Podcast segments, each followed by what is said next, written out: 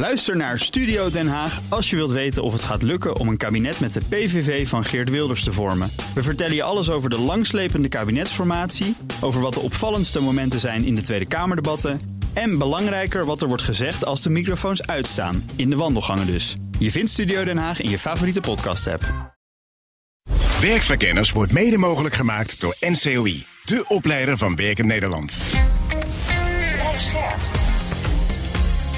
BNR Nieuwsradio. Werkverkenners.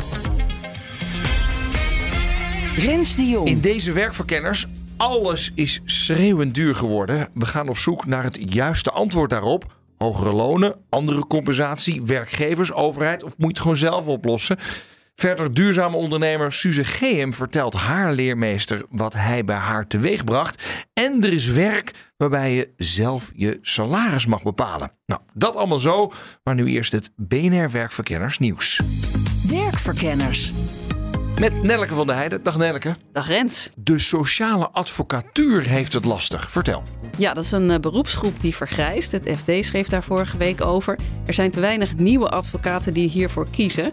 En waar hebben we het dan over? Nou, de gefinancierde rechtsbijstand. Dus dat gaat om mensen met sociale of economische problemen die dat zelf niet uh, de rechtsbijstand kunnen betalen. Mhm.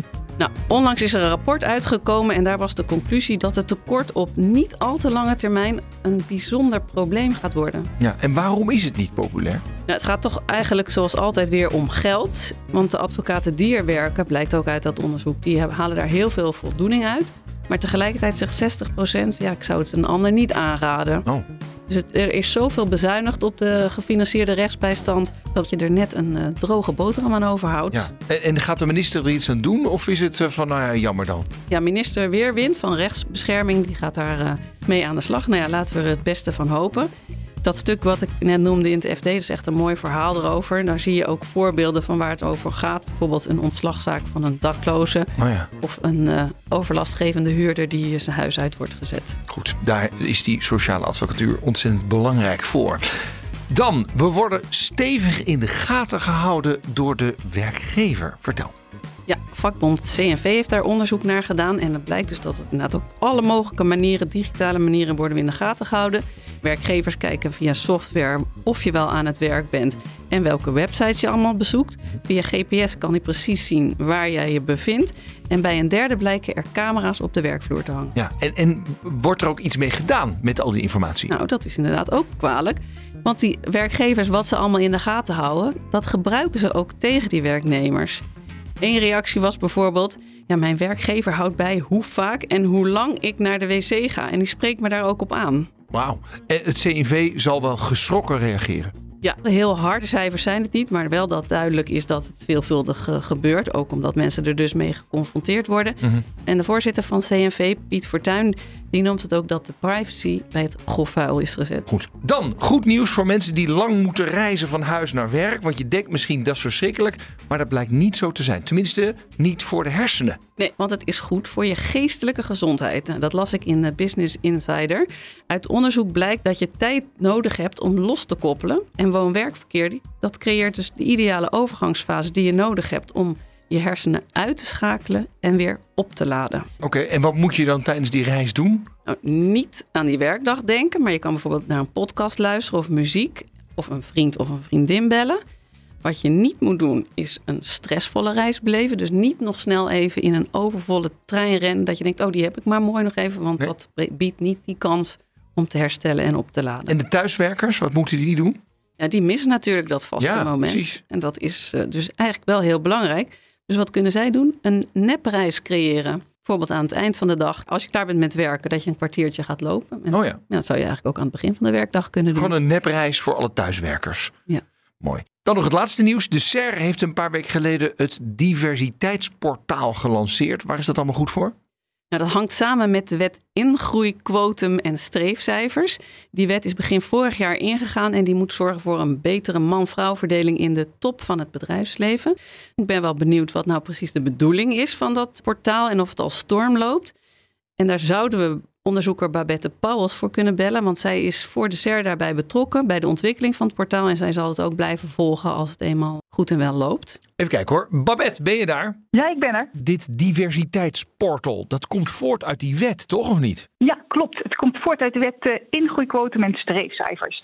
En die regelt eigenlijk dat alle grote bedrijven in Nederland streefcijfers moeten gaan opstellen voor hun besturen, raden van commissarissen en de subtop voor het aantal vrouwen en mannen wat zij daarin uh, willen hebben. En zij moeten daar uh, plannen voor uh, maken en maatregelen voor nemen, waarin staat hoe ze die streefcijfers willen gaan bereiken. Ja, en dat moet allemaal geüpload worden naar deze website, begrijp ik? Ja, ja, ze moeten daar elk jaar over rapporteren aan de Sociaal-Economische Raad. En de Sociaal-Economische Raad heeft eigenlijk de taak gekregen om bedrijven daarbij te ondersteunen. Mm -hmm. En een van de dingen die uh, we hebben gedaan is uh, daarvoor in nauwe samenwerking met bedrijven dit portaal ontwikkeld en gebouwd. Ja. En dat is uh, opengegaan op 31 januari. Het is dus niet een vrijblijvende plek waar er gewoon eventjes wat, wat, wat leuke informatie gevonden kan worden over diversiteit. Je moet er ook daadwerkelijk mee aan de bak. Ja, je moet er echt mee aan de bak. Het, is een, uh, het, het, volgt uit de wet, dus dat, ja. uh, dat moet. En, en, het zijn niet uh, elk, elk bedrijf in Nederland, maar de 5000 grootste, hè, begrijp ik. Ja, het zijn de, de 5000 grote vennootschappen die dit, die dit gaan doen. Ja. En, en even die, die plannen, worden die dan ook beoordeeld? Of is het gewoon een kwestie van een pdfje uploaden en klaar? Nee hoor, de, uh, de uh, Sociaal-Economische Raad heeft geen controlerende of handhavende taak. Het portaal is echt bedoeld ook voor en door bedrijven. En uh, bedrijven kunnen daar wel een, een, ze hoeven ook niet een hele plannen up te loaden, maar ze gaan vertellen wat ze allemaal doen. Uh, en de bedoeling is eigenlijk ook dat het een plek wordt waar bedrijven van elkaar kunnen leren. Van wat doet iedereen, wat doen andere bedrijven, uh, wat werkt er nou en wat werkt er nou niet. Mm -hmm. uh, dus daar is het ook nadrukkelijk voor bedoeld. Ja, ja, dus, dus alles wat je up uploadt, zeg maar, dat is eigenlijk ook openbaar, zodat anderen kunnen kijken wat doe je precies. Ja, alles wordt openbaar. Dat wordt uh, niet meteen openbaar hoor. Als we de rapportage morgen inleveren, is het nog niet openbaar. Maar dat wordt op één moment. Uh, in het najaar zal de SER alle rapportages openbaar maken. Zodat iedereen kan zien ook welke streefcijfers hebben opgesteld. Hoe het gaat met het aantal mannen en vrouwen. Maar vooral ook van welke maatregelen nemen ze. En welke plannen hebben ze gemaakt. Ja. En bedrijven kunnen zich dan ook uh, met elkaar vergelijken, zich spiegelen aan elkaar, maar ook aan uh, gemiddelde in hun sector bijvoorbeeld of in Nederland. Ja, ja. Zie je al dat er ingelogd wordt? Ja, het is al druk uh, over het portaal. De bedrijven zijn zich aan het aanmelden en sommige zijn ook al klaar. De, de, eerste dag waren er al een paar rapportages binnen. Maar voor de meeste bedrijven zal het, die zullen langer de tijd nemen. Ze hebben er ook tien maanden de tijd voor vanaf ja. de sluiting van hun boekjaar. Ja. Dus... En, en, en, worden er ook sancties uitgedeeld als, als die grote bedrijven gewoon denken, nou, weet je, ik ben de brief kwijt. Ik upload helemaal niks. Nee, de CR gaat dat uh, niet controleren of, uh, of handhaven. Um, maar wat wel uh, duidelijk wordt, is als bedrijven hun rapportage niet inleveren, dan staat er dus aan het eind van het jaar op hun plek op het portaal dat het, de rapportage niet is ingeleverd. Ah, ja. Dus ja, dat is, een beetje, ja. beetje naming en shaming wordt het dan, toch? Nou, dat is nadrukkelijk niet de bedoeling. Het is natuurlijk wel zo, als er staat, Rens de Jong zou iets moeten uploaden, maar heeft het niet gedaan voelt toch wel een beetje, toch? Of zie ik dat verkeerd? Dat kan een effect zijn van het, uh, van het publiceren. Maar het is uh, voor, vooralsnog eerst bedoeld om ja, ook de goede voorbeelden met elkaar te delen. Ja. Jullie zeggen, ja, het is niet het enige. We doen veel meer. Hè? Vertel eens. Ja, de SER doet veel meer. Een van de dingen die wij ook doen is echt met bedrijven dialoogsessies organiseren. Mm. We hebben er net met de ICT en de bouw bijvoorbeeld een mooie dialoogsessies gehad. waarbij bedrijven die al wat verder zijn en die al veel dingen doen, hun ervaringen delen met bedrijven die daar net mee beginnen. Ook de topvrouwendatabase hebben we met allerlei topvrouwen waar bedrijven in kunnen zoeken als ze hun geschikte kandidaten willen zoeken. Hartstikke goed. Babette, dankjewel. Graag gedaan. Rens de Jong. Goed, dan is nu tijd voor de themavraag van deze uitzending. Wat is het juiste antwoord op de hoge inflatie? En dat vraagt meteen om een nuancering, hoor ik. Wat we nu aan het doen zijn, we praten steeds over de inflatie. Maar die is niet voor iedereen gelijk. Ja, vraag je de bonden wat het juiste antwoord is, dan hoor je loonsverhoging die gelijk opgaat met de inflatie. En ook de werkgevers zelf vinden dat zij aan zet zijn met een tegemoetkoming in de lonen. En dat doen ze ook al, met historisch grote loonsverhogingen. Als je daarnaar kijkt, ja, kan ik niet zeggen dat ik vind dat werkgevers niks doen, in tegendeel. Maar ze kunnen de correctie van de koopkrachtdaling niet volledig dragen. Dat iedere werkgever de compensatie van de inflatie voor zijn rekening kan nemen, dat is geen automatisme. Ja, wat dan hè? Belastingen omlaag? Maar ja, gaat de inkomstenbelasting omlaag, dan moet er iets anders weer omhoog. Als je dat dan zoekt bijvoorbeeld in de indirecte belastingen zoals de BTW, dan, dan gaan de prijzen weer omhoog en dan uh, schiet je jezelf ook in de voet. Je kunt er ook voor kiezen om de lagere inkomens meer te compenseren dan de hoge. Nadenken over, over nivellering lijkt me heel erg verstandig. En zeker in het kader van inflatie. De zwakste schouders hebben de zwaarste last op dit moment. En dat doe je dan liever met een vast bedrag dan met een percentage? Dat is voor de laagstbetaalde een veel grotere klap dan voor de hoger betaalde. Werkverkenners. Als we het analyseren, is allereerst de vraag: bij wie ligt de verantwoordelijkheid? Moeten bijvoorbeeld de werkgevers die volledig dragen? Remo Puts, algemeen directeur van AWVN, werkgeversvereniging doen heel veel dingen, maar onder andere sluiten van cao's, maar geven pensioenadvies, beloningsadvies, functiewaardering. Dus veel dingen die vandaag de dag actueel zijn. Zijn de werkgevers nou de aangewezen groep om deze inflatieproblemen op te lossen? Ja, daar kun je wat verschillende antwoorden op geven, denk ik. Kijk je historisch terug, hè, dat is misschien ook een keer goed om te doen. Hoe ging dat dan in het verleden? Als je dan de lange termijn eigenlijk bekijkt, dus de inflatielijn van de afgelopen 20 eh, jaar, en je zet daar de loonontwikkeling naast, dan lopen die keurig parallel. Mhm. Sterker nog, de loonontwikkeling loopt daar zelfs iets boven. Dus je zou zeggen, ja, waar maken we ons voor druk om? Want dat hebben we blijkbaar altijd uh, gedaan. Het zit vooral in het effect van de timing. De uitslagen en de extremiteiten die we nu zien, zeg maar die hele hoge inflatie, om die in dezelfde termijn gecorrigeerd te zien bij werkgevers, daar loopt het spaak. Waarom eigenlijk? Nou, twee dingen denk ik. Eén, we kennen wel een algemeen inflatiecijfer. Maar niet iedere werkgever is exact hetzelfde. Niet iedere werkgever heeft de ruimte om zomaar 14% uh, inflatiecorrectie toe te passen. Het hangt ook af, ben je in staat om zelf prijzen aan te passen? Ben je in staat om productiviteit te laten stijgen... om die stijging ook uh, op uh, te kunnen vangen? Ik denk dat dat uh, absoluut van belang is. Het heeft ook met een timing issue te maken. Wat heb je net gedaan in de, in de CO's hiervoor? Dus hoeveel ruimte zit er ook in de, in de, in de tijd? En op zichzelf kun je de vraag stellen: is een werkgever nou verantwoordelijk? Want uiteindelijk hebben we het over, zeggen inflatie, maar bedoel hij koopkracht behouden. Dus hoe, hoe zorgen we dat de bestedingsruimte van, van werknemers en burgers hetzelfde blijft? Dat is natuurlijk op zichzelf geen taak van werkgevers. Als je vindt, publiek gezien, dat koopkracht hetzelfde moet blijven, dan is dat een politieke taak en niet zozeer een werkgeverstaak. Nou, laten we daar eens even over praten. Want waarom is dat dan niet een werkgeverstaak? Jullie zijn de enige bron van inkomsten voor iemand. Dan zou je zeggen, ja, dan, dan je medewerkers ongeveer hetzelfde laten houden, is het minste wat je kunt doen. Daarom zeg ik ook eens terugkijkt, hebben we dat ook altijd keurig gedaan. Zit denk ik vooral in die hele grote uitslagen. Uh, nee, zeg, jullie zijn de enige, maar dat is juist niet zo. Hè? Want wat we precies doen uh, middels de politieke agenda is namelijk weer in de geld. En we verdelen dat opnieuw. En dat doen we met subsidies, dat doen we met toetslagen. Dat doen we met een uh, belastingstelsel waar we ook in kiezen dat de sterkste schouders de zwaarste lasten dragen. Dus die rol van, noem maar even, nivellering of inkomensverdeling ligt per definitie eigenlijk niet bij werkgevers. Die ligt namelijk bij de politiek. Nee, maar dit gaat over koopkrachtbehoud. Ja, en dat kun je op heel veel manieren doen. Mhm. Dat kun je doen, dat zit voor een deel in de basis. Hoeveel inkomen heeft iemand? Maar zit natuurlijk ook in allerlei stappen. Hè? Of het nou gaat over de dingen die we zien met een energieplafond. Mhm. Of nogmaals aanpassen van toeslagen. Dus het is een kluwe aan maatregelen en betrokkenen die zorgen voor die koopkrachtbehoud. En nogmaals hebben werkgevers een belangrijke rol in. Die rol die vervullen we ook. Kijk naar de huidige loonontwikkelingen. Dus eigenlijk zeg jij, als jullie dat verwachten, dat werkgevers de inflatie gaan compenseren, dan leg je te veel neer bij de werkgevers. Ja, en dat zit vooral in de differentiatie. En nogmaals, er zullen best werkgevers zijn die dat prima kunnen doen. En dan zou het ook goed zijn dat ze dat doen. We moeten ook niet vergeten dat diezelfde werkgevers ook, ook met inflatie te, te maken hebben. Dus het is niet iets wat alleen bij jou en mij als burger ligt, maar natuurlijk ook bij die werkgever zelf. Nou, in dat hele spectrum, en daarom zeggen we ook steeds: kijk nou wat er aan die decentrale tafel gesproken kan. Aan tafel bedoel ik even het CAO-gesprek. Mhm. Daar moet dat gesprek plaatsvinden over welke ruimte er is. Ja, ik kan me wel voorstellen dat er op verschillende werkvloeren frustratie ontstaat op dit moment. Dat een werknemer zegt: ja, ik heb gewoon daadwerkelijk koopkrachtverlies. En ondertussen zien ze wel dat de aandeelhouder gewoon nog prima winst aan het draaien is.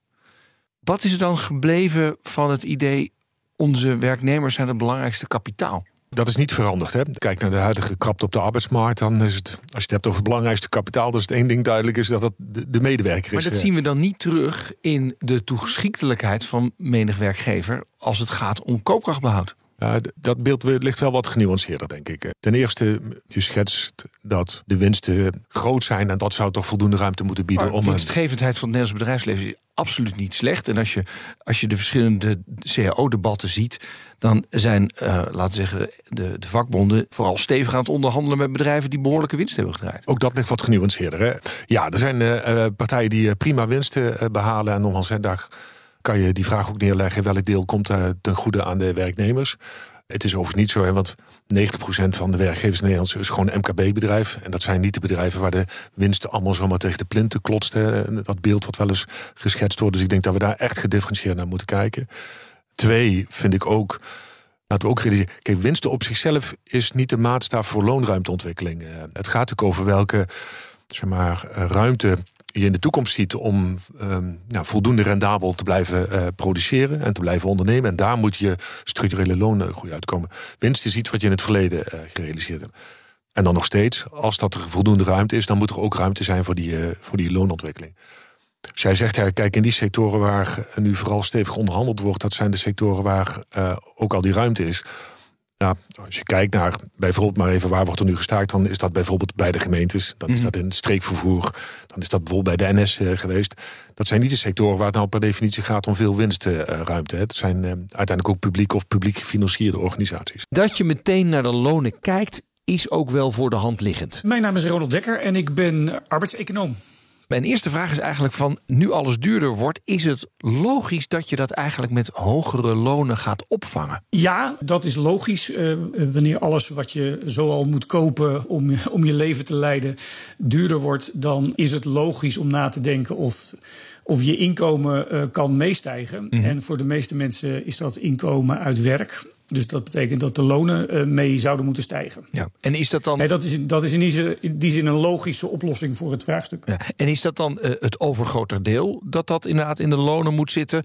Of volledig? Nou, de, ik ken de exacte percentages niet, maar de meerderheid van Nederland heeft inkomen uit arbeid. Mm -hmm. En er zijn ook nog een aantal mensen die hebben inkomen uit een, uh, uit een uitkering. En er zijn mensen die hebben inkomen uit, uit kapitaal, uit vermogen. En uh, sommige mensen combineren die bronnen van inkomen. Maar uh, de, voor de grote meerderheid geldt dat de compensatie vooral uit inkomen uit arbeid moet komen. Ja. het, punt dat ik eigenlijk wil maken is: je kunt natuurlijk zeggen, nou, er is een enorme inflatie. Mensen gaan er in koopkracht op achteruit. Dat leggen we bij de werkgevers neer. Je zou ook kunnen zeggen als uh, overheid: van ja, wij kunnen in de belastingsfeer iets doen. Omdat dit wel een soort unieke gebeurtenis is.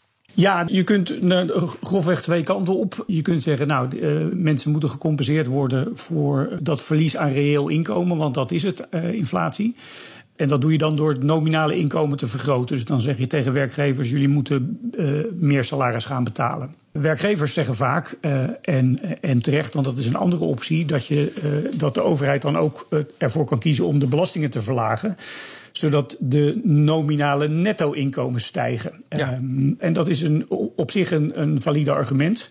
Alleen je moet je er wel van bewust zijn dat de overheid uh, met die belastinginkomsten ook heel veel salarissen betaalt van mensen die in overheidsdienst zijn. En dat wordt dan ook lastiger. Dus wat doe je dan met die grote groep mensen die voor hun inkomen afhankelijk is van werken bij de overheid of semi-overheid? dus wat ga je dan doen met de salarissen van leerkrachten, eh, mensen in de zorg, ambtenaren? Daar kun je toch ook belasting gewoon van verlagen? Ja, dan moet het ergens anders uit, dat snap ik ook wel weer. Maar als overheid... Nee, eh, maar, maar om, omdat die salarissen uit belastingopbrengsten worden betaald... Uh, is dat, is ah, dat ja. dus een beetje is ja, dat dus ingewikkelder dan, de, dan, uh, dan dat je denkt. Als je, als je de belasting gewoon gaat verlagen... dan kom je als overheid geld tekort... en moet je dus, uh, dan weet je dus ook niet meer waar je de leraar van moet betalen. Dat is een beetje jouw punt. Exact. Ik heb met de werkgever gesproken en die zeggen... nou, wij vinden best wel als er ruimte is dat wij omhoog moeten. En we zien ook wel de cao's omhoog gaan. Maar we zien het niet als onze verantwoordelijkheid om alle inflaties te compenseren. Wat vind jij daarvan? Nou, ik herken dat wel. Uh, want uh, het is inderdaad zo dat, de, dat er forse cao-loonstijgingen te noteren zijn. Maar die zijn eigenlijk gemiddeld genomen uh, niet voldoende om de gestegen inflatie te compenseren. Nee, maar is dat dan een dus probleem, wat, is dan de vraag? Nou ja, dat, dat, is een, dat is het probleem voor mensen die met name voor mensen die uh, wat meer in de onderkant van de, van de inkomensverdeling zitten, is dat wel degelijk een probleem. Want die zakken daardoor uh, door een armoedegrens heen. Ja, en daar moet je dus iets mee. Ja. Ja. Je zegt al van nou, er zijn best wel wat uh, stijgingen te noteren in die cao's op dit moment. Gebeurt er genoeg? dat is voor een econoom een beetje een lastige vraag. Nou, er zijn Ehm, natuurlijk heel veel economen bij centrale banken en soms banken hier in Nederland die zeggen en economen die zeggen die lonen moeten veel meer omhoog en anderen zeggen dat moet weer naar beneden. Dus er zijn wel economen met een, met een mening erover. nee, dat er verschillende antwoorden van verschillende economen zijn, geeft aan dat het een lastige vraag is. ja, dat is waar. En dat- dat geldt voor heel veel vragen in het eh, eco- economische debat. Het punt is een beetje dat hoe je dit wil compenseren, dat is een verdelingsvraagstuk. En eh, dat is altijd een economische vraag, maar het is tegelijkertijd ook een politieke vraag. En dat maakt het dus altijd een beetje lastiger om daar objectieve wetenschappelijke uitspraken over te doen. En je kunt dus zeggen van nou, je kunt het zo oplossen, dat heeft voor- en nadelen voor die en die partijen in de arbeidsmarkt. Dus als je denkt aan dingen als automatische prijscompensatie, dat is dan heb je het probleem opgelost. En dan eh, alle werknemers eh, eh, hebben dan hun reële inkomen gewaarborgd. Alleen dat is voor werkgevers een stuk duurder. En dat, dat gaat dus ook ten koste van de, van de winsten en, en daarmee dus van de belangen van de aandeelhouders. Nou, dus dat soort verdelingseffecten heeft het. Als je een oplossing zoekt in de richting van lagere belastingen, dan kom je terecht in eh, een, een ingewikkelder verdeling van lasten en lusten. die eh, te maken heeft met mensen in overheidsdienst en de, en de positie eh, van de overheidsfinanciën. Dus daar zitten ook voor- en nadelen die neerslaan bij verschillende partijen. En het is een kwestie van smaak. En misschien wel van politieke overtuiging, waar, je, waar je de nadelen wil laten landen en waar je de voordelen wil laten landen. Maar hebben we het ook allemaal over hetzelfde? Of is de ene inflatie de andere niet? Mijn naam is Kilian Wawoe. Ik ben docent en onderzoeker aan de Vrije Universiteit Amsterdam. Hou me daar bezig met personeelszaken. En werk eigenlijk de afgelopen 25 jaar op verschillende, in verschillende functies, altijd binnen personeelszaken. Ja. Wat is nou, Kilian, het juiste antwoord op de gevolgen van de hoge inflatie? Als wetenschapper moet je altijd eerst een vraag terugstellen. Wat bedoel je met inflatie? Kijk, inflatie is een gemiddelde. En jouw inflatie hoeft niet noodzakelijkerwijs de mijne te zijn. Leg eens uit. Nou, als ik een, een tochtig huis heb, eh, vijf kinderen en eh, een partner die bijvoorbeeld een, een pizzeria heeft, waarvoor dus geen energieplafond wellicht geldt, dan heb ik dus veel meer last van dan iemand anders. Met andere woorden, het, het is een gemiddelde. Die is voor heel veel mensen dus heel ongelijk. Het is heel ongelijk. We weten ook nog niet wat het prijsplafond gaat doen. We weten ook nog niet, eh, er zijn ook nieuwe koopkrachtmaatregelen van de overheid. Er zijn allerlei compensatiemaatregelen. Kortom, het, we moeten een beetje oppassen met over de inflatie te praten. Ja, maar dan hoor ik jou ook een beetje zeggen. De vraag is dan of dit op het bordje van de werkgever moet gaan liggen, omdat het zo ongelooflijk verspreid is. Ja, natuurlijk een discussie is: is het nou de verantwoordelijkheid voor de werkgever om koopkracht te, eh, te garanderen? Het antwoord op die vraag in Nederland is heel simpel: nee. In België bijvoorbeeld is die er wel. Daar heb je automatische prijsindexaties. En in Nederland kennen we dat niet. Dus je kunt wel zeggen. Die persoon of de werkgever is daar ethisch toe verplicht, of het zou moeten of het zou goed zijn. Maar er is geen wettelijke verplichting. Ja, zijn de Belgen er blij mee dat ze nu die automatische eh, eh, inflatiecompensatie hebben? Ja, ik denk de werknemers wel, de werkgevers niet. En wat natuurlijk het punt is, is dat een groot deel van die inflatie komt door eh, energieprijzen. En die, gaan nu door, die gingen door het dak. Nou ja, laten we hopen dat de oorlog mogelijk voor, voorbij is. Wie weet gaan die, gaan die prijzen ook weer terug naar het normaal. Op het moment dat je dan zegt, de inflatie is 15%, wat ik dus zou willen bestrijden. Want voor jou is die 5, voor mij eh, 20. Maar goed, stel dat we hem op 10 zetten. eh, als je dan 10% meer inkomen geeft, ja, dan daar kom je dus nooit meer vanaf. Nee, nee, dat daalt niet mee zeg maar met de energieprijzen. Exact. Nee. Dus, dus, eh, en ik gun iedereen een hoger salaris en vooral ook mezelf. Maar je moet je wel afvragen of dat voor de BV Nederland verstandig is als we zomaar eh, inflatie gaan corrigeren. Ja. Vind je het meer een taak van de overheid om dit soort excessen aan te pakken? Ja, nou, het is vooral ook aan de overheid om, om de kwetsbaren te beschermen. En wat ik heel goed vind wel, is dat er, dat er wordt nagedacht over regelingen voor de, voor de kwetsbaarsten.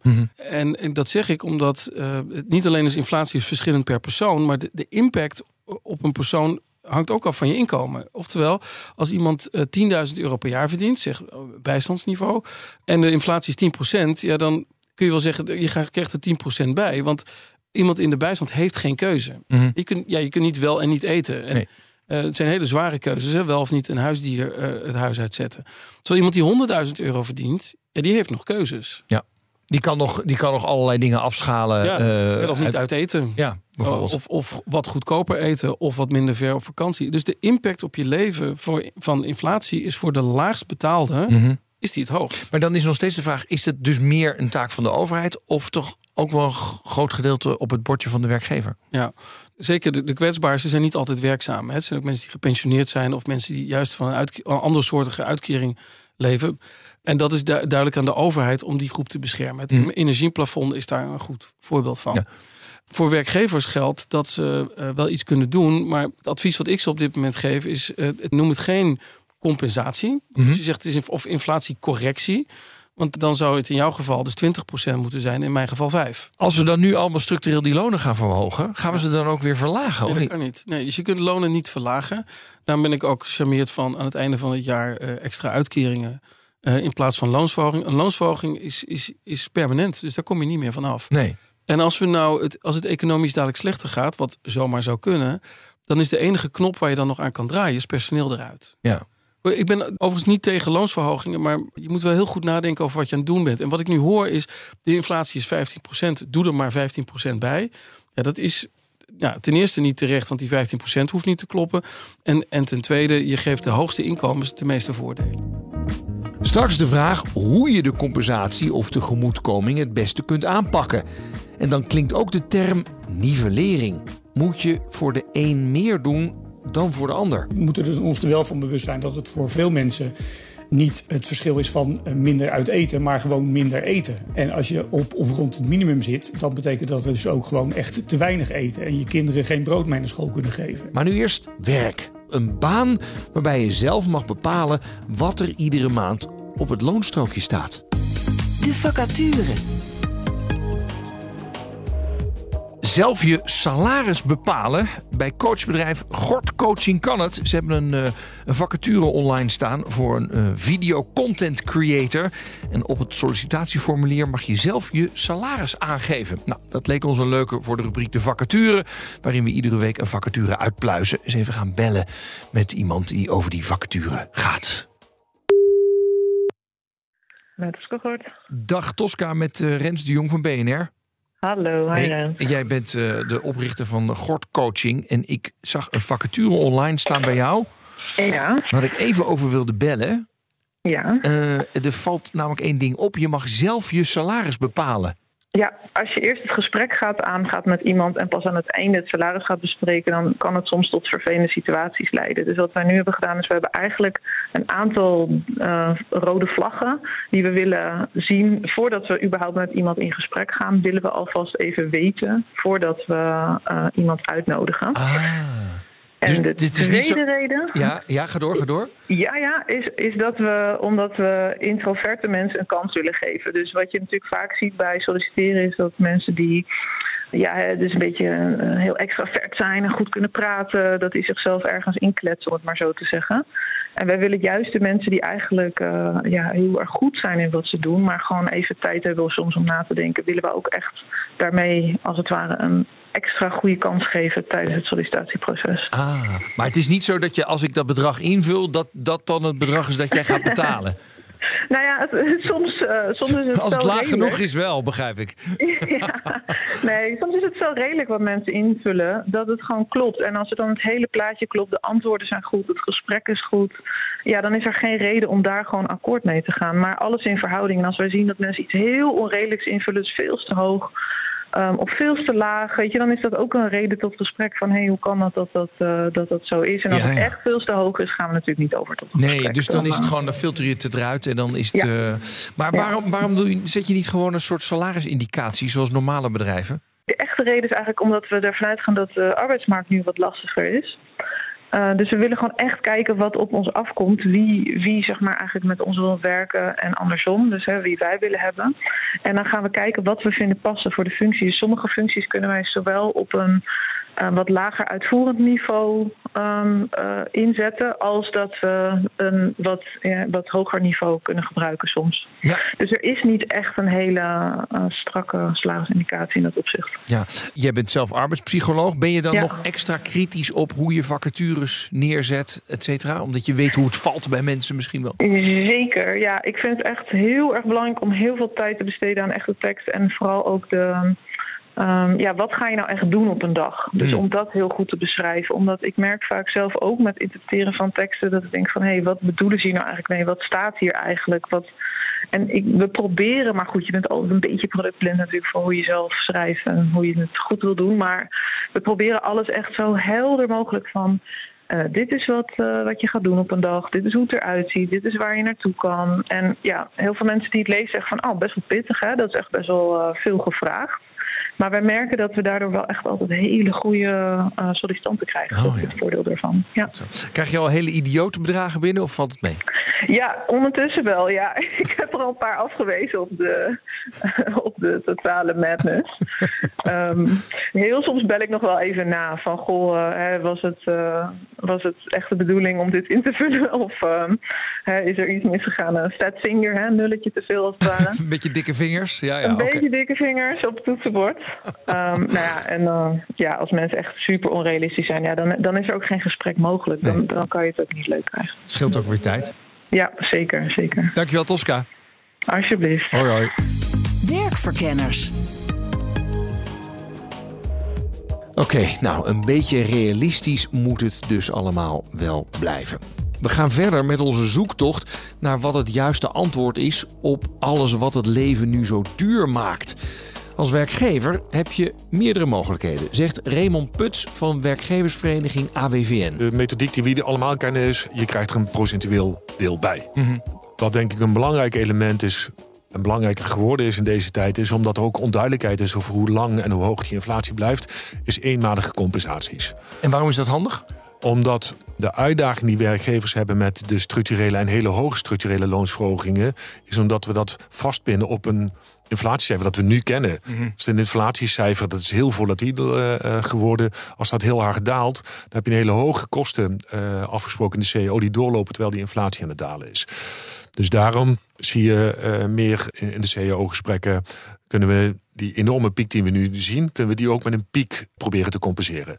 En daar zie je allerlei varianten in.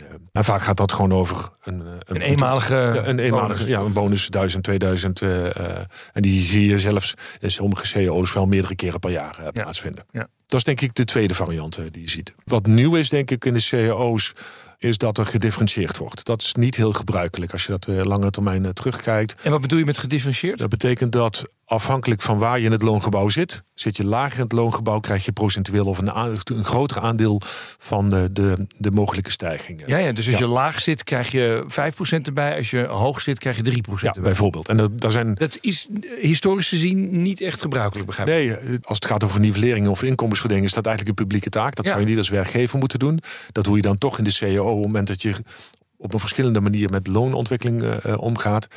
Maar werkgevers zijn natuurlijk ook niet blind voor het feit dat mensen die in de lagere salarisschalen zitten harder geraakt worden door inflatie dan dat je in de hogere salarisschalen zit. En dat heeft ook best veel draagvlak binnen ondernemingen, ook in de ondernemingen zelf. eh. Je zou ook best kunnen beredeneren. Ja, die directeur die heeft ook een groot huis. Die heeft ook enorme stookkosten. Nee, dat klopt. Dat is natuurlijk ook wel de andere kant van de, eh, van de medaille. Dan zei je, ja, maar mijn kosten zijn ook hoger. Ja. Eh, dus ik heb daar ook last van.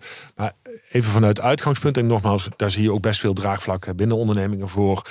Laten we kijken voor die mensen die het hardst geraakt worden, of we die ook het beste kunnen ondersteunen. Ja. Even, je zei net, ja, dat is eigenlijk de taak van de overheid. Waarom zijn jullie daarmee begonnen? Je haalt je ook wel heel wat op de hals. Ja, dat klopt. Maar we zijn ermee begonnen. Nou, ook omdat er denk ik eh, echt draagvlak is binnen ondernemingen. Die natuurlijk ook zien, eh, collega's onderling, maar eh, ook werkgevers zelf eh, ten opzichte van de werknemers, zien dat er groepen het lastig hebben. Er wordt ook best wel veel aangeklopt. We, we kijken en we volgen als werkgevers ook heel nadrukkelijk wat gebeurt er nu. Lopen bijvoorbeeld de loonbeslagen op? Zijn er meer mensen met mentale uitdagingen als gevolg van die financiële problematiek? Ja, en dan wil je daar uiteindelijk ook proberen om daar proactief een goede oplossing voor te bedenken. De verwachtingen zijn hoog. Ja. Omdat werknemers gewoon sommigen echt in de knel zitten en zeggen: "Ja, die boodschappen zijn zo duur. Ik kom gewoon even een, een stukje geld tekort en de maand is nog te lang. Ben je bang voor een loonprijsspiraal? Ja, kijk, wat ik heel bang voor ben. Kijk, als je nu kijkt naar de huidige situatie, eh, dan kennen wij weinig. Want daar zit, eh, denk ik, de voornaamste uitdaging. Die zogenaamde automatische correctie in. Hè, het systeem dat we in België eh, kennen. Nou, dat kennen we in Nederland nog maar steeds een heel beperkt aantal CEO's. Dus op zichzelf zit in die COO-afspraken en weinig risico dat we in die situatie eh, terechtkomen. Vooral dat automatisme is, is het groot gevaar. Ik heb wel zorgen als het gaat over, zijn we met elkaar wel in staat om die loonstijgingen uiteindelijk ook in productiviteitsverbeteringen, dus een loonruimteontwikkeling te creëren. En als dat niet gebeurt, dan is het resultaat daarvan dat de prijzen zullen gaan stijgen. En dan droogt de loonontwikkeling weer op eh, die we hebben. Mhm. En dan komen we wel in die spiraal. Ja, dan zijn we misschien daar heel tevreden dat we 8, 9 procent loonontwikkeling hebben geboden. Maar als we de inflatie niet omlaag krijgen, dan zijn we allebei eh, eigenlijk de verliezers van, eh, van deze uitkomsten. Dat vind ik nog steeds wel. Nou, ik zou zeggen niet dat ik er bang voor ben, maar ik vind wel een ontwikkeling die we met heel veel nadruk moeten blijven volgen. Dat als de loonontwikkeling zich gaat ontwikkelen tot maar aanhoudende prijsstijging. En je ziet wel iets hè, in, de, in de inflatiecijfers dat de energiecomponent aan dalen is, maar de kerninflatie, zoals we dat zo mooi noemen, die is aan het oplopen zelfs nog. Wat Ehm, zit daar dan in? in die ja, daar zitten eigenlijk, eh, dus als je uit de inflatie de ontwikkeling van energie haalt en subsidies en dat soort Ja. dingen, als je dat eruit haalt en dan kijkt naar wat gebeurt er met ons eigen eigenlijke bestedingsbandje, dan zie je dat die nog steeds oploopt. Ja. Daar zitten wel natuurlijk de eerste eh, signalen in van we moeten oppassen dat we niet tot een soort van verhard eh, prijsniveau komen. Ja. En dat vind ik zorgelijk. Ik zeg niet dat we, laat ik ook niet al onze geleerden tegenspreken die zeggen dat er nog voldoende ruimte is. Maar ik volg het met eh, een grote nadruk, zeg maar. Dat nivelleren hè, door de werkgevers zelf. Je zegt nou, er is wel draagvlak voor op de werkvloer. Ik weet niet of dat op de langere termijn ook zo blijft. Kijk, nu is het allemaal. Je denkt, ja, jongens, nu hebben we allemaal stress. Maar als we dit blijven volhouden. Ik denk dat hoger verdienende inkomen zeggen: ja, maar hoezo, hoezo eigenlijk niet? Nee, maar ik schetste al, het is iets wat zeg maar, in deze extreme periode opgekomen is. Eh, het was ook niet een element dat in de cao's zat. En ik geloof ook niet dat een element is dat per definitie in de toekomst zo moet blijven. Eh, ik denk dat in de huidige tijd van enorme uitslagen ehm, en dus ook wel verschillen in de impact daarvan, dat het in deze tijd een geëigend instrument is om te kijken van weet je hoe kunnen we de pijn een beetje goed verdelen met elkaar. Maar als straks ooit eh, het allemaal in wat rustiger vaarwater is. Ja. Wat jullie betreft, laat je dat dan weer los. Ja, omdat ik het nogmaals, ik vind het niet onze taak. En we moeten daar zelfs ook wel een beetje voor oppassen. Terecht wordt ondertussen ook wel meer nadruk gelegd op de middengroepen. We focussen vooral op de mensen die in de lagere schalen de grootste pijn hebben. Maar in de middengroep valt, als we niet oppassen, overal een beetje buiten daar. Mhm. Want ja, de toeslagen, ja, daar hadden ze net geen recht op. Ja, ik heb net een iets groter huis, dus ik kom net boven het energieplafond uit. Dus daar word ik toch net wat geraakt. In mijn CAO zeggen ze, ja, ja, je bent niet de groep die het zwaarst getroffen wordt. We moeten oppassen dat we niet een soort van nieuwe groep creëren die aandacht eh, nodig heeft.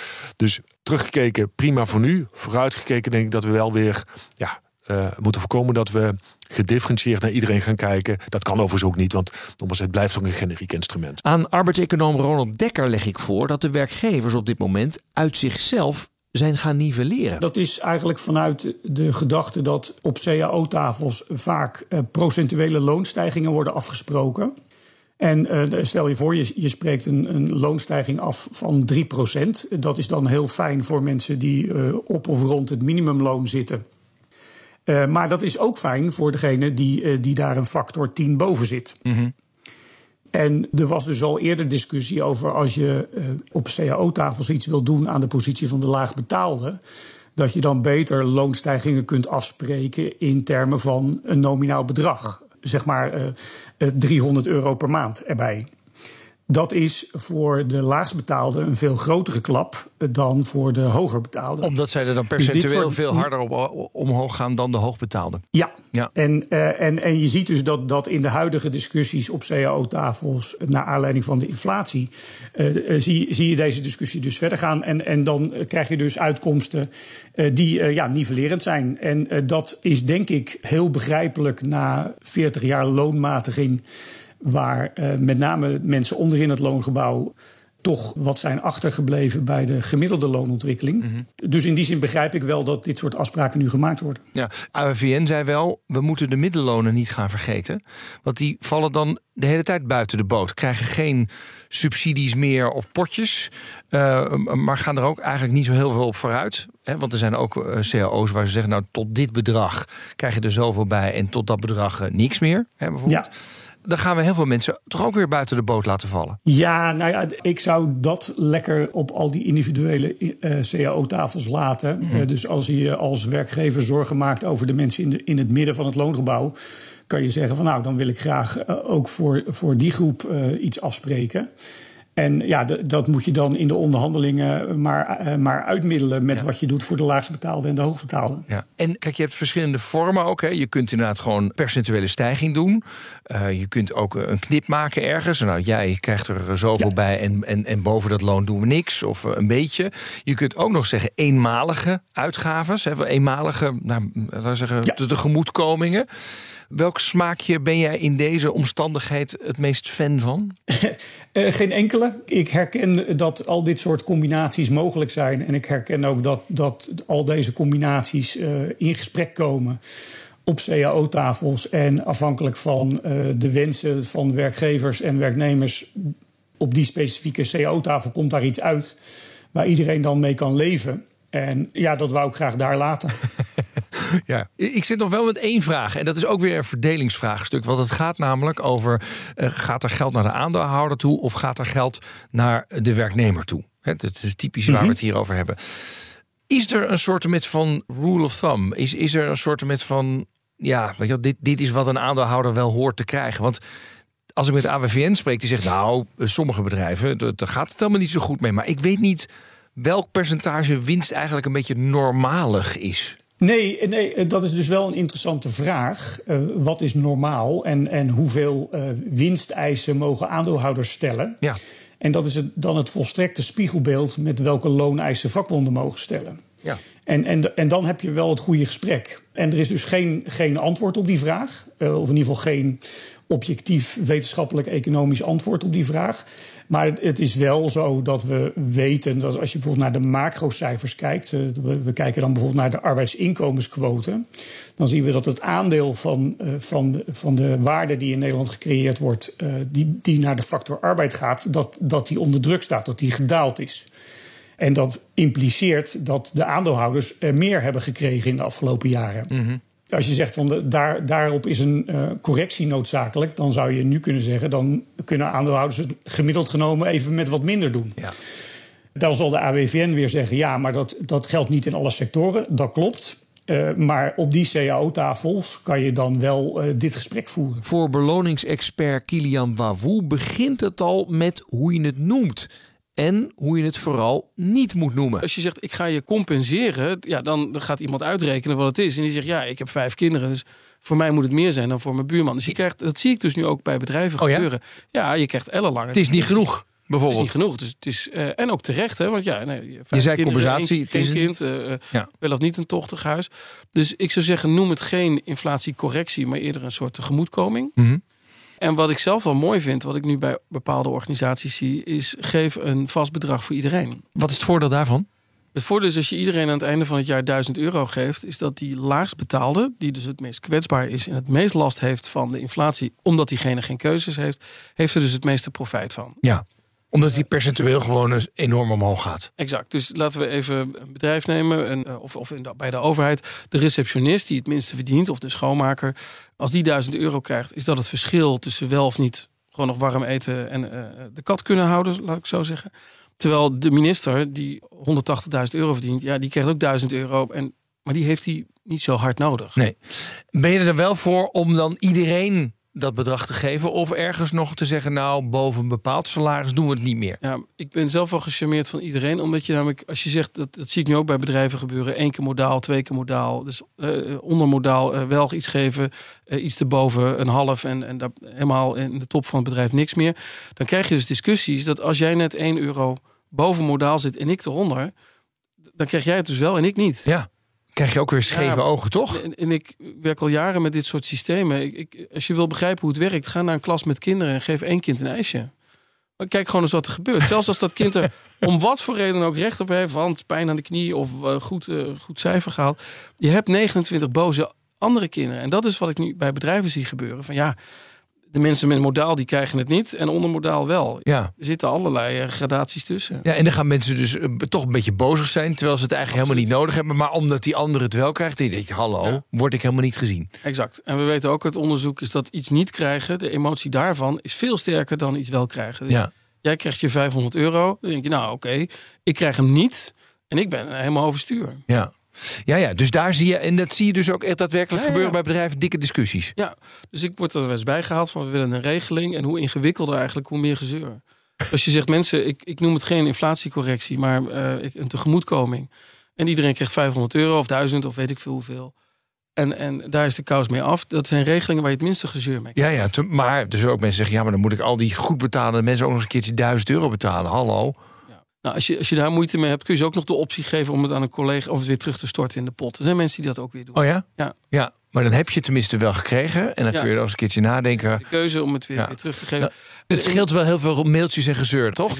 Ja, wij kennen in beloningsland de wet van behoud van gezeik. Leg die wet eens uit. Dat, dat houdt in dat je op, met beloningskwesties eigenlijk altijd gezeur krijgt. En, en hoe minder, eh, hoe beter je het hebt gedaan. Maar de kans dat iedereen heel tevreden wordt, die, die- ja, die, die is er eigenlijk gewoon niet. Nee. En niet structureel dus. Nee, dat, dat is ook, eh, je, hebt wel een kerninflatie. Hè, dus gewoon dat de boodschappen duurder worden. En, en die zal ook eh, fors zijn. Dus dat doe je gewoon in de CO-onderhandelingen. Maar dat nu de energieprijzen zo hoog zijn. dus dat het nu echt een heel uitzonderlijk hoge inflatie is. Gaat dat niet meteen in het salaris verdisconteren. En dan hoor ik mensen van de vakbond denken. dat moet je niet doen. En dan is mijn tegenwerping van ja, als je het wel doet. Ja, dan geef je dus aan die best betaalde het meest. We nemen even het ministerie. De, minister verdient 180.000 euro. Die krijgt er dus 18.000 euro bij. En de schoonmaker eh, 500. Ja. Zie je ook nog iets in eh, zeg maar gerichte ondersteuning? Bijvoorbeeld een verduurzamingspotje, zodat je dat tochtige huis echt een keertje kunt dicht, dichtkitten. Ja, dat is natuurlijk de olifant in de Kamer. We moeten met z'n allen gaan nadenken of we niet op een te hoog welvaartsniveau hebben geleefd. Dus dat gaat nog verder dan ik ga je helpen met je huis isoleren. Maar Hm. Eh, we moeten misschien ook erkennen eh, met dat energieplafond. eh, we willen ons oude leven behouden. Maar misschien kan dat eigenlijk gewoon niet meer. Nee, we hebben eigenlijk, zeg jij, met zoek goedkoop Russisch gas geleefd. Waardoor we dachten, nou, het klotst allemaal energietechnisch, energetisch Ja. tegen de plinten op. Ja, Die wereld is niet meer. nee. En dat kunnen we dus niet altijd compenseren met z'n allen de hele tijd. Exact. En als ik, als ik een taxi neem naar Schiphol, dan is dat duurder dan vervolgens een, kaart, een, een ticket naar Barcelona vliegen. Misschien klopt dat niet. Nee. En, en, en iedere dag vlees eten klopt misschien ook niet. We zijn eigenlijk geld nu aan het lenen van onze kinderen om onze oude leeftijd, levensstandaard te behouden. Bijvoorbeeld met het prijsplafond, et cetera. Ja, dat, kost, eh, dat kost miljarden. Ja. Ja. dat moet een keer terugbetaald worden. Nou ja, als je een gezin hebt wat zegt we, we kunnen niet meer rondkomen, we gaan een, een lening zetten op, op naam van de kinderen, dan zou je toch ook tegen dat gezin zeggen dat kun je een tijdje doen, ook in het belang van die kinderen. Maar op een gegeven moment moet je misschien wat anders gaan leven. En dat moeten we als maatschappij misschien ook. De conclusie over de inflatiecorrectie. Zeker voor de laagste inkomens moet er wat gebeuren. Daar is iedereen het wel over eens. En er is zelfs overeenstemming onder mijn gasten dat er voor deze groep wel wat meer mag gebeuren dan voor de hogere inkomens die ook minder de pijn voelen. Dat dit ook op de schouders van de werkgevers ligt, is voor iedereen logisch. Maar helemaal alleen kunnen niet alle werkgevers de pijn dragen. Zij voelen namelijk ook de hogere prijzen in hun eigen bedrijfsvoering. Nou, vanuit de overheid lijkt bijvoorbeeld een energieplafond een verstandigere ingreep dan de inkomstenbelasting verlagen. Want dat moet dan weer met andere belastingen worden gecompenseerd. En dat maakt het erg complex en niet per se beter voor degene die het hard nodig heeft. Nou, wat kan de werkgever dan doen? Een procentuele verhoging van het loon, maar dan profiteren de hoogste inkomens het meeste. Eenmalig of een paar keer per jaar een vast bedrag, daar profiteren de laagste inkomens het meeste van. Nou, je kunt ook iets doen voor de laagste inkomens alleen, maar vergeet ook de middeninkomens niet en wees je bewust van de wet van behoud van gezeur. En noem het vooral een tegemoetkoming en geen compensatie. De leermeester. Het laatste onderdeel van deze uitzending, de leermeester. Wie heeft jou geïnspireerd op carrièregebied? Vandaag bel ik met Suze Gehem van De Groene Grachten. Dag Suze. Hi, Hi. Wie is jouw leermeester? dat is Maurits Groen. Oh, de groene ondernemer. Zeker, En, ja. en, en waarom, eh, zonder het helemaal weg te geven in een paar zinnen? Oh, nou, ik wil hem heel erg bedanken voor het enorme vertrouwen wat hij mij heeft gegeven. Eigenlijk in de afgelopen tien jaar. Uh, en met name, er is één moment geweest dat ik eigenlijk zo hard hulp nodig had. En, en toen was hij er voor mij. Oké. En Nou. uh, het mooiste eigenlijk dat ik uh, van die super uitdagende situatie uiteindelijk heb kunnen inzien dat dat het beste was wat mij zou overkomen. En dat is wat hij mij heeft geleerd. Oké, nou, laten we eens even gaan bellen. Dag Maurits met Rens van BNR. De. Hey, hallo. Hey, ik bel jou, want uh, iemand heeft jou aangewezen als leermeester. Ik heb dat begrepen gisteren. Vond ik ontzettend grappig om te horen. Ja. En ik ben ook wel benieuwd wie het is en waarom. Ja. Maar uh, ja. Ja, ja. Nou, uh, ik heb diegene aan de andere kant van de lijn. Nou, maak je maar bekend. Ja, het is Suze. Suze Geer. Dag, Suze. nou, wat ontzettend leuk om, om je op deze manier tegen te komen. Weer. Ja, want ja. Jullie, zijn elkaar, jullie zijn elkaar deze week sowieso nog tegengekomen, of niet? Ja, gisteren nog. Ja, we zaten in gesprek en zo. Ik ga naar benen. Oh, ik ook binnenkort. Ik dacht. Uh, ik hou mijn mond wel. Ja. Dat is maar, grappig. Ja. Maar even, even ja. um, Suze, vertel even waarom Maurits jouw leermeester is. Ja, ik, ik, we waren net een bedrijf geworden, een zakenpartner die vertrekt, uh, hele moeilijke onderhandelingen moeten doen. En eigenlijk zeiden Maurits en Marjan Minnesma op dat moment: Weet je wat, jij gaat je focussen op het draaiende houden van de tent. Dat is wat nu belangrijk is. En wij gaan je helpen met de onderhandelingen. Oh ja. En nou, ik heb me niet eerder zo gedragen gevoeld door, door mensen om me heen. En dit was echt. Het is soms heel moeilijk om een hulpvraag te stellen als je eigenlijk niet helemaal weet dat je die moet stellen. En op dat moment zeiden Marjan en Maurits: wij, wij gaan jou even helpen. Ja. Nou, ik zei drie woorden en toen zei Maurits: wij gaan dit regelen. Oh ja. Zonder alle details, maar gewoon het idee. En wat ik nog het allermooiste vond, Maurits, wat jij tegen mij zei.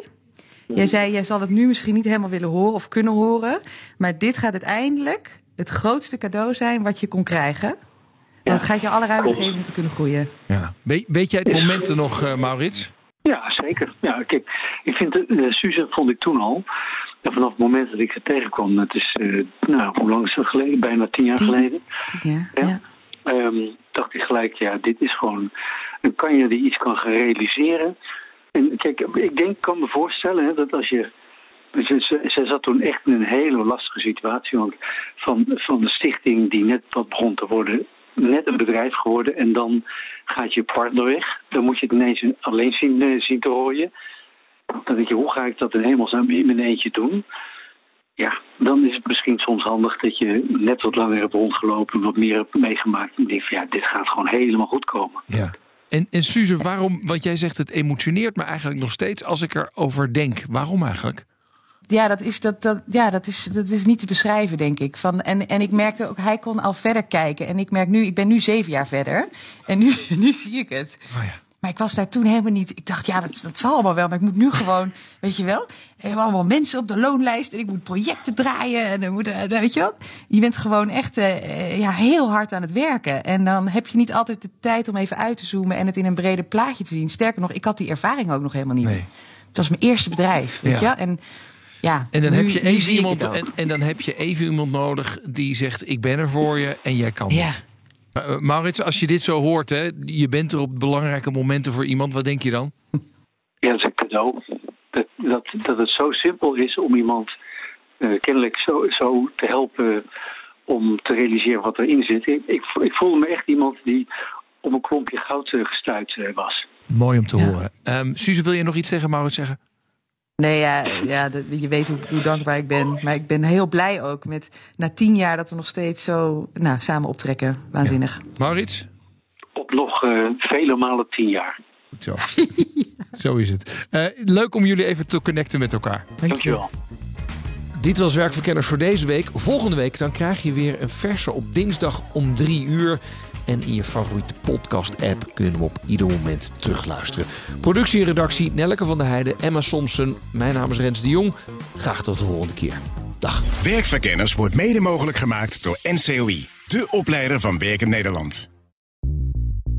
Bij BNR ben je altijd als eerste op de hoogte van het laatste nieuws. Luister dagelijks live via internet. Bas van Werven. En heel langzaam komt de zon op rond dit tijdstip. Je krijgt inzicht in de dag die komt op BNR, het Binnenhof in Nederland en de rest van de wereld. De Ochtendspits. Voor de beste start van je werkdag. Blijf scherp en mis niets.